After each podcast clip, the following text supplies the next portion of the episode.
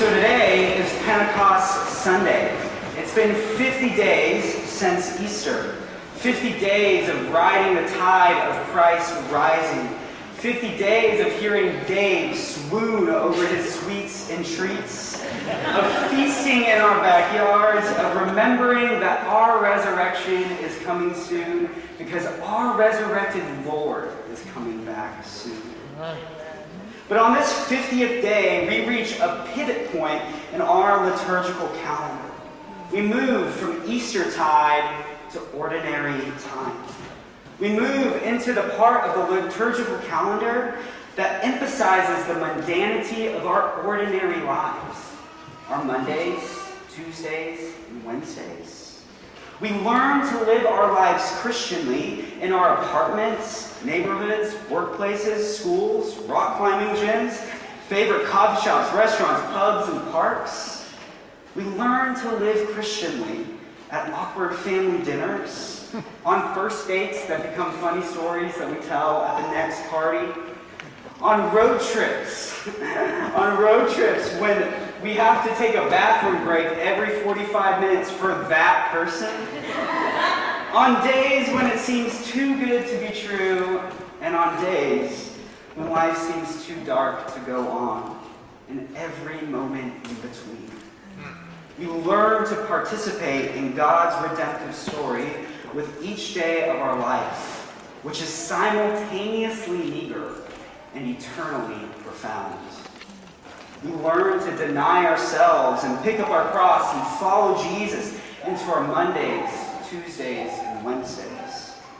It's in ordinary time that we actually become the Christians we are supposed to be. But we have not yet quite arrived at ordinary time. For we need to receive something, or more precisely, someone, for us to do what God has given us to do. We need to receive God. God the Son came to us in Christ, then Christ, Emmanuel, God with us, ascended. Christ ascends to send us God the Holy Spirit, so that Christ, so that God would not just be with us, but be in us, so that we might be swept into the life of God, unleashing the communion, empowerment, and agency we were always meant to experience. Friends, we need God. And today, on Pentecost Sunday, we remember when the Father and the Son sent the Spirit to dwell in us, to empower us, to unify us in the life of God.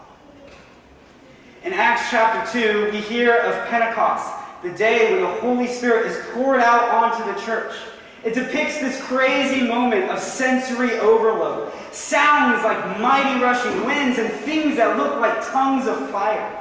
The sound and light show of Pentecost make Taylor Swift's sound and light show feel like the noise machine and nightlight you use to fall asleep. The Holy Spirit is poured out onto the one hundred twenty men and women of faith, and everything about this moment screams, something supernatural is happening here. And the spectators look on to this moment and pose a question. The text says, all were amazed and perplexed, saying to one another, "What does this mean?" My boy Eugene Peterson translates this question like this: what's going on here? And this is the question I want to ask you this morning. We are the church, and the Spirit has been poured out upon us. So in our life together as the church, what's going on here? When our friend NATO looks us in the face and says, "How are you? What were you up to this week? Don't forget, I'll be praying for you." What's going on here?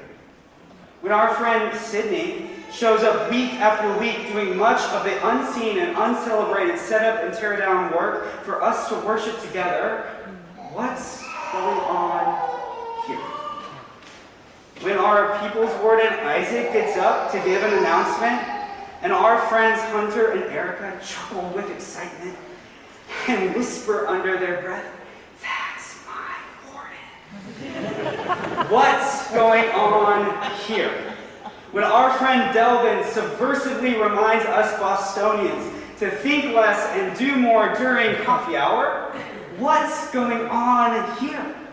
When our friend Ashley serves as the ringleader of the Williamson Cirque du Soleil before we send the kids into Powery Hall, helping Kelly corral Jude, Malachi, and Leon, and Pete. What's going on here? When our friends David, Lexi, Ingrid, Jesse, Heather, and Emily gather together before the service, before church service, and muster up all the faith they can to intercede for us. What's going on here? When our faithful Pastor Dave stands at the front doors at the end of the service to greet each of us, making sure each of us feel seen, what's going on here? Friends, in our life together, what's going on here? Or in other words, what is the Spirit doing among us? And this morning, by moving from Genesis to Acts to Revelation, what I want to prove to you is that what's happening here is that through the Spirit, God is making us a people of singularity and plurality. Let me say that again. Through the Spirit, God is making us a people of singularity and plurality. Yes, God is making us both unity and diversity, oneness and many, sameness and particularity. God is not making us a people who are simply the same. And God is not making us a people who are solely different. Rather, through the Spirit, God is making us a people of singularity and plurality. Turn your Bibles to Genesis chapter one. We'll begin in verse twenty-six. Genesis one speaks of the first creation account, and in this epic, God speaks and creates something out of nothing. And on the sixth day, God creates his pinnacle creation, a dawn. The text declares, "Then God said, let us make man," which is translated from the Hebrew word Adam, in our image and after our likeness.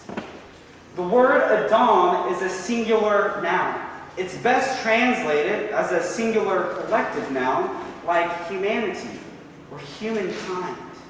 It sees all of God's pinnacle creatures in a single category.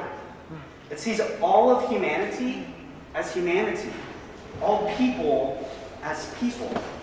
All Adam are made in God's image after God's likeness. Then God gives Adam the same vocation.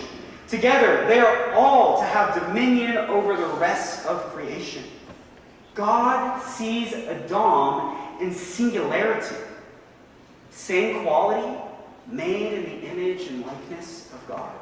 Same vocation, rulers over the rest of creation. God sees us in singularity. But the text goes on. So God created man in his own image. In the image of God, he created him. Male and female, he created them. After describing humanity's singularity, the text speaks of Adam's plurality, difference, diversity. Male and female, God created them. Interwoven into the fabric of our humanity is human difference. Male and females are not the same. We're different. But look at this.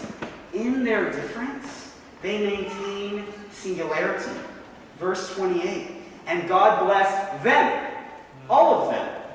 And God said to them, all of them, be fruitful and multiply, fill the earth and subdue it, and have dominion over the fish of the sea and the, of the, over the birds of the heavens, and over everything that moves on the earth. God gives all Adam, male and female the same commandments. Be fruitful, multiply, have dominion.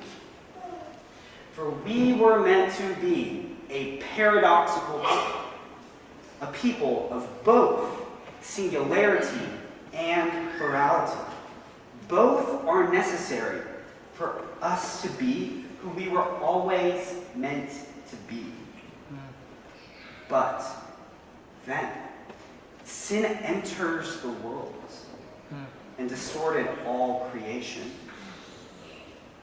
Humanity's story, or better put, our story, of singularity and plurality continues in Genesis chapter eleven with the story of the Tower of Babel. We wanted more. It wasn't enough for us just to be God's pinnacle creatures. We wanted to be God. So together we began to scheme, let us build ourselves a city, a tower with its top in the heavens. Let us make a name for ourselves. Here the text emphasizes that humanity was singularity without plurality. Verse one states, the whole earth had one language and the same words. Diagnosing the problem, God speaks, behold, they are one people, and they have all they all have one language, and this is only the beginning of what they will do, and nothing that they propose to do will now be impossible for them. Come, let us go down and confuse their language, so that they may not understand one another's speech. In a world plagued by sin, humanity became a people of singularity without plurality. Then, in God's kind judgment, God intervenes. God moved them to become a people of plurality without singularity. But this was not plan A. This was not how things were supposed to go. There was still something profoundly troubling about humanity. They were not fully themselves. They lived in a world where they were either singularity without plurality, or they were plurality without singularity. But they were supposed to be both. A people of singularity and plurality. But watch this. This is pretty cool. Turn your Bibles to Acts chapter two. The story of Pentecost. The mere opposite of the Tower of Babel. Here we see the intersection of the nations. Jews and Jewish converts from all over the known world, from every nation under heaven, intersect in Jerusalem. At the very beginning we hear, uh, at the very beginning of the story, we hear of humanity's plurality. We hear of Parthians and Medes and Elamites and res- residents of Mesopotamia, Judea and Cappadocia, Pontus and Asia, Phrygia and Pamphylia, Egypt and the parts of Libya belonging to Cyrene, and visitors from Rome, both Jews and proselytes, uh, Cretans and Arabians, people of different homelands, languages, ethnicities, cultures, traditions, likes and dislikes, people of different worldviews, experiences, challenges, bodily particularities, and preferences. We see a dawn, humanity, intersecting in its diversity. In this context, we hear these crazy words. And they, the one hundred twenty Jesus followers, the one hundred twenty men and women of faith, were filled with the Holy Spirit and began to speak in other tongues as the Spirit gave them utterances. Now, there were dwelling in Jerusalem Jews, devout men from every nation under heaven, and at this sound the multitude came together, and they were bewildered, because each one was hearing them speak in his own language. And they were amazed and astonished, saying, are not all these who are speaking Galileans? And how is it that we hear, each of us in his own native language? Here we began to see the restoration of singularity and plurality, unity and diversity, sameness and difference.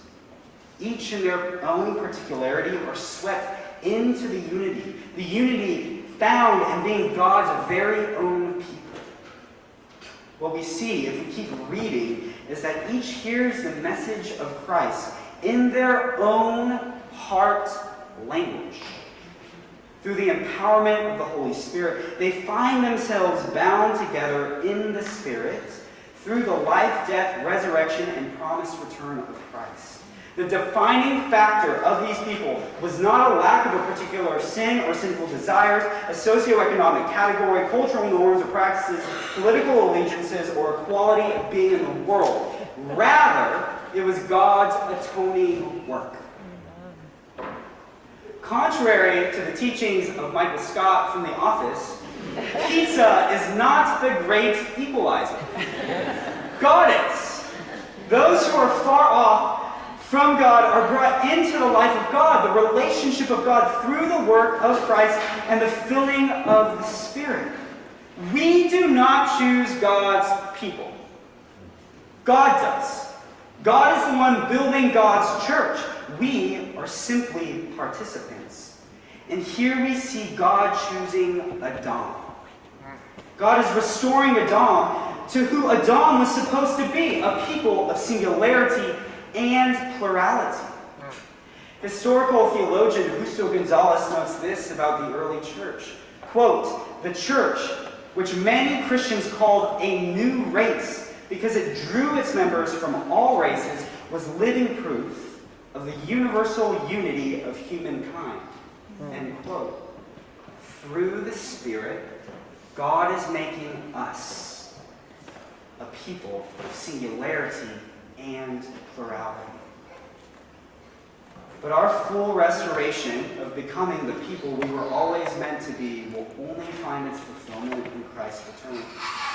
We get a glimpse of this in Revelation seven. John reports that in his revelation he saw a vast crowd, too great to count, from every nation, tribe, and people and language, standing in front of the throne and before the Lamb. They were all clothed in white robes and held palm branches in their hands. And they were all shouting with a great roar, "Salvation comes from our God who sits on the throne and from the Lamb." This is our end, our telos, the future that's to come for those who trust in the work of Jesus. In our own particularity, with every fiber of our being, we will be fully submitted to Jesus, worshiping together, proclaiming in unity, salvation comes from our God, who sits on the throne and from the Lamb. But between Acts and Revelation are twenty-one letters, twenty-one epistles showing us that we are still a work in progress. We are still working out our salvation. We are still surely situated in the already not yet. God's work is not yet complete. God is still making us a people of singularity and plurality. So the question that you and I are left with is, how do we respond? What do we do in the meantime? Knowing that God is making us a people of singularity and plurality, how do we participate in the work of our Lord? I think the answer is found in Acts chapter two. The text says, "They were filled with the Holy Spirit and began to speak in other tongues as the Spirit gave them utterances." What's interesting about the miracle of Pentecost is that it's not a miracle of hearing. Rather, it's a miracle of speaking. The onus was not on the hearers, it was on the speakers. The church was given what it needed to speak the heart language of others. The spectators of Pentecost declare in amazement, "These people are all from Galilee, yet we hear them in our own native languages." Listen to the language of the text. The church was filled, and the Spirit gave them. The church did not have what it needed. Um, the church did not have what it needed. They needed to position themselves as humble and desperate recipients in order to speak the heart language of other people. Doctor Willie Jennings comments, quote, "Speak a language, speak a people. God speaks people fluently." And God, with all the urgency that is with the Holy Spirit, wants the disciples of his only begotten Son to speak people fluently to. This is the beginning of a revolution that the Spirit performs. Like an artist drawing on all her talent to express a new way to live, God gestures the deepest joining possible. One flesh with God, and desire made one with the Holy One. End quote.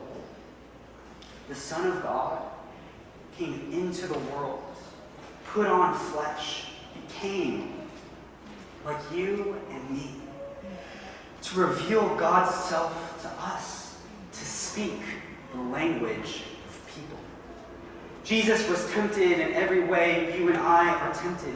He felt what we felt, we, he felt what we feel, and he loved with flesh. With every breath he breathed through his nostrils, with every heartbeat in his chest, with every neuron fired, with every hug given and received, with every word of Aramaic and Hebrew spoken, he was speaking the language of people. He was speaking the language of an other. He was speaking the language of you and me. Now you and I, the church, being filled with the Spirit, are swept into the mission of speaking the language of people, mm-hmm. of others, mm-hmm. with the message that Jesus Christ is redeeming the whole world. Mm-hmm. But in order for us to do this, we must position ourselves as humble and desperate recipients. In other words, with the Spirit, we must learn how to listen in order to speak. This is the first step of, of us participating in the work that the Spirit is doing among us. This may sound simple, but it's some of the most challenging work we will engage in as a church. Because here's the deal. True listening demands us humbling ourselves, positioning ourselves as desperate recipients, making space for an other. True listening demands that we negate our predetermined agendas, our selfish ambition, the comfort of our preset worldviews and ways. True listening is vulnerable because it demands that we open ourselves up to an other. In our last few minutes, I want to offer us a word of reflection and warning. And I want to offer us two practices that may be helpful as we learn to speak the language of people with the Spirit. First, a word of reflection and warning. Our current cultural moment is driven by tribalism, where those who are alike are seen as an ally, and difference is the enemy. Whether we are conscious of it or not, we are placed within societal systems that form the way we think, feel, and experience the world. Whether we know it or not, we are being formed to think that those who are alike should be friends, and those who are different are foes. We are being formed to be a people of singularity without plurality. Two and a half years ago, when I first arrived at Church of the Cross, we were searching for a new rector. We were searching for Dave. And we sent out a poll to survey the types of people who call our church home.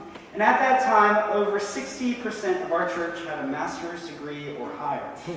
Y'all, I know we live in Boston, but that's insane. And I bet that number has gone up because your boy just got a master's degree.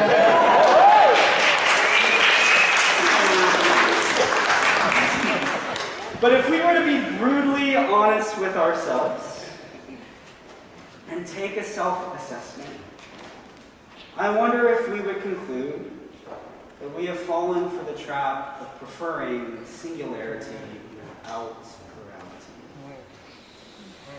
Many of us are academics, we use that term loosely, and artists. Many of us sit in the same socioeconomic category and hold similar levels of education. Although we may not be conscious of it, many of us have an abundance of options and resources available to us. Many of us experience and participate in the world in a similar way. And from an outsider's perspective, one may categorize our church as a church predominantly filled with upper middle class, predominantly white, politically moderate or agnostic, able-bodied, well-educated academics and artists. One question we may need to ask ourselves is whether we have moved from a church composed of academics and artists to a church for academics and artists. Have we gotten comfortable only speaking the heart language of people who speak our own heart language? Perhaps, with a spirit of curiosity and an eagerness to repent, we may need to ask ourselves the question, what's going on here? I don't have all the answers. What I do know is God is faithful, the Spirit is working, and we can participate in God's redemption by becoming a people who learn to speak the heart language of others. But, in, but remember, in order for us to learn how to speak the heart language of others, we must position ourselves as humble and desperate recipients. So I want to leave us with two practices that the Spirit may use to expand our capacity to become a people of both singularity and plurality. First, many of us are learners. We're avid readers, podcast listeners, and documentary bingers. When you get home from church today, I want you to examine who your influencers are. Make a list of the authors you read, the podcasters you listen to, and the artists who move your heart. Many of you might be in the same boat I'm in. Having just finished a degree at an evangelical seminary, most of my influences have been white men.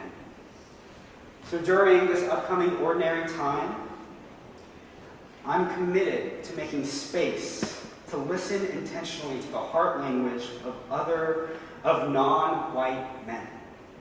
I want to be committed to listening to voices that will help me listen I want to be committed to listening to the voices that will help me listen to those in orders who speak a different heart language than I do. And I want to invite you to do the same. Evaluate who you listen to. And if you find yourself listening to a narrow range of voices, commit yourself to listening to voices outside your norm this ordinary time. For most of us, this probably means intentionally listening to people who are not white men. I'm not saying we shouldn't listen to white men. What I am saying is we listen to them a lot. Lastly, after the twenty sixteen election, two Asian American women from Seattle, Justine Lee and Shreya Chang, were dumbfounded by the election results. They were so confused by how a person could come to the conclusion to vote for Donald Trump. But there was a problem. They didn't know anybody who voted for Trump. They couldn't ask anyone. So they came up with this idea. What if we were to invite a group of people over for dinner? Some who voted for Trump and others who didn't. And what if we all ate together? And what if we listened to what one another had to say? What if something beautiful and delightful happened? What if we made America dinner again? Justine and Shreya began a movement called Make America Dinner Again, where people hosted dinners with people who saw and experienced the world differently than they did, and learned how to listen to the heart language of another. Church of the Cross, we are a people of Jesus' table, guests of the divine master, people who dine on grace week after week. Maybe what we need is to begin listening to guests at the table who we don't naturally gravitate towards. Or maybe we need to learn to listen to others who are not yet at Jesus' table so that we may learn how to express to them that Christ has made space for them at his table too. What if we made Church of the Cross dinner again? What if we made it a point to dine and dialogue with those who look, vote, and see the world differently than we do? What if we copy Jesus and dined and dialogue with people who were different from us? So to conclude, let's go back to our question of the day. What's going on here? Here, through the Spirit, God is making us, Church of the Cross, a people of singularity and plurality. May we learn to listen so that we may speak the heart language of other people with the message that Christ is redeeming the whole world. May it be so. Amen.